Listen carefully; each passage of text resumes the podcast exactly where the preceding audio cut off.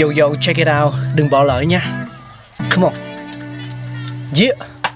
Thankful we got con người sáng tạo mà sống dồi dào tình tuổi trời sao vương cao là tích tắp phát minh đầy ắp xây đắp tương lai có một không hai nhưng liệu có ai còn nhớ dùng Xin được gửi lòng biết ơn vô hạn đến những con người không ngừng sáng tạo, mang đến những phát minh mới thay đổi cuộc sống. Thankful we got.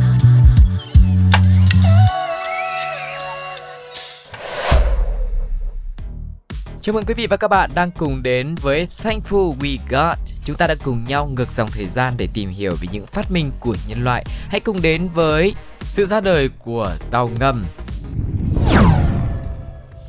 Cornelius Trouble, sinh năm 1572, mất năm 1633, là một nhà phát minh người Hà Lan với nhiều sáng chế, trong đó có chiếc tàu ngầm đầu tiên. Cornelius Trouble là người có trình độ học vấn cơ bản và ban đầu thì ờ, ông đã tập sự tại phòng làm việc của một họa sĩ và thợ điêu khắc có tên là Hendrik Gozius, người nhiều khả năng đã giúp ông làm quen với thuật giả kim. Trouble ngày càng trở nên quan tâm tới các phát minh và khi danh tiếng tăng lên thì ông đã gây được sự chú ý với vị vua mới của Anh là James đệ nhất. Ông muốn tập hợp các nhà thám hiểm, nhà thần học, nhà kinh tế và nhà giả kim về làm việc cho ông trong triều đình. Vì vậy James đệ nhất đã mời Trouble tới Anh vào năm 1604. Tại đây thì Treble đã trình bày một số sáng chế của mình. Ông được biết đến nhiều nhất với phát minh máy chuyển động không ngừng, thiết bị cho biết thời gian, ngày tháng, mùa và được gắn vào trong một cái quả địa cầu đặt trên ờ, cột trụ. Phát minh này đã trở nên nổi tiếng tới mức Rudolf đệ nhị là hoàng đế của đế quốc La Mã thần thánh đã mời Treble đến Prague vào các năm 1610 và 1619 và quay trở lại với chủ đề chính đó chính là cái việc ra đời của tàu ngầm thì uh, bắt đầu chế tạo tàu ngầm nhiều khả năng là được dựa trên thiết kế của thuyền mái chèo với hai bên mái nhô lên cao và gắn với nhau được bọc bằng da quét dầu với một khoang ngăn nước ở giữa, cùng với một bánh lái và bốn bánh chèo. Dưới ghế của người chèo là những túi da dê lớn, nối với nhau bằng các cái đường ống dẫn ra bên ngoài. Dây thừng được dùng để thắt chặt các túi da rỗng. Khi mà lặn xuống thì dây thừng sẽ được tháo ra và túi sẽ được ngập nước. Nếu muốn nổi lên thì người lái sẽ ép phẳng các túi để đẩy nước ra bên ngoài. Sau đó thì Treble tiếp tục đóng thêm hai chiếc tàu ngầm nữa và chúng đều lớn hơn mỗi tàu trước đó của ông. Phiên bản tàu ngầm cuối cùng gồm có 6 mái chèo và có thể chở 16 hành khách. Phát minh này đã được trình diễn trên sông Thames trước nhà vua và hàng ngàn người dân London và nó đã lặn được 3 tiếng ở độ sâu 4,5 mét. Tuy nhiên thì ờ, cách mà Treble duy trì nguồn cung không khí vẫn là một bí ẩn. Sau khi vua James qua đời thì ờ, Charles đệ nhất lên ngôi, Treble đã được tuyển vào bộ quân New để có thể chế tạo ra các loại vũ khí bí mật cho nhà vua. Vừa rồi là nhân vật đầu tiên đã góp một cái phần rất quan trọng vào sự ra đời của chiếc tàu ngầm đầu tiên.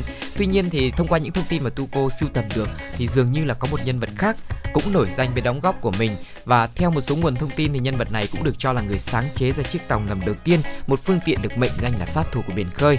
Ông đã được truyền cảm hứng từ nhà văn người Pháp Jules Verne khi đọc cuốn truyện Hai vạn dặm dưới đáy biển. Vào năm lên 10 tuổi, Lake đã mơ tưởng một ngày kia ông sẽ chế tạo ra một chiếc tàu ngầm hoàn hảo hơn chiếc tàu giả tưởng của Nautilus.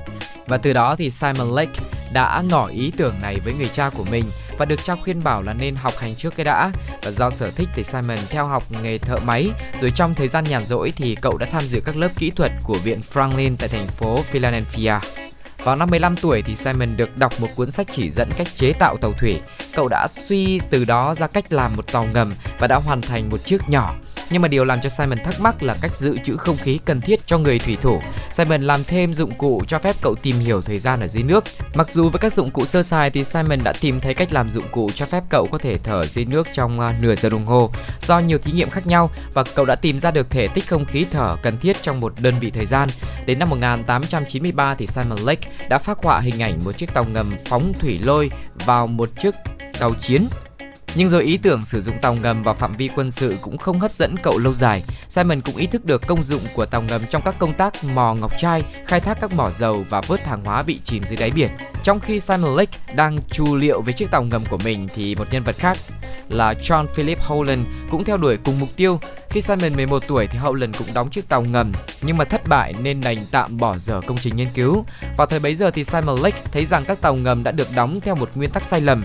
Tàu chúi mũi lặn xuống như một con cá heo. Điều này làm cho việc điều khiển trở nên khó khăn và tàu dễ bị cắm đầu xuống đáy biển. Simon liền nghĩ ra cách dùng các cánh nhỏ lắp tại mũi và đuôi cho phép tàu lặn xuống mà vẫn giữ vị thế thăng bằng. Phương pháp này ngày nay còn được mọi tàu ngầm trên thế giới sử dụng. Simon Lake còn tìm ra một phương pháp cho phép thủy thủ trong tàu ngầm ra ngoài để vớt các đồ vật dưới đáy biển.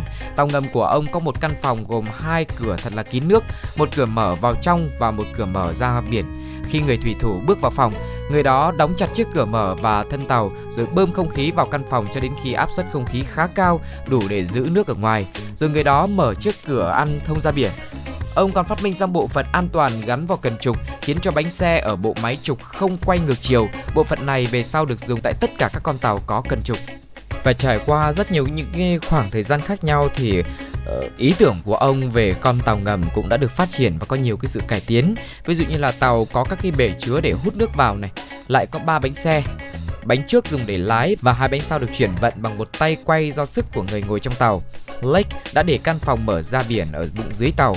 Tàu được dẫn không khí xuống bằng một ống nối vào một chiếc phao nổi trên mặt nước.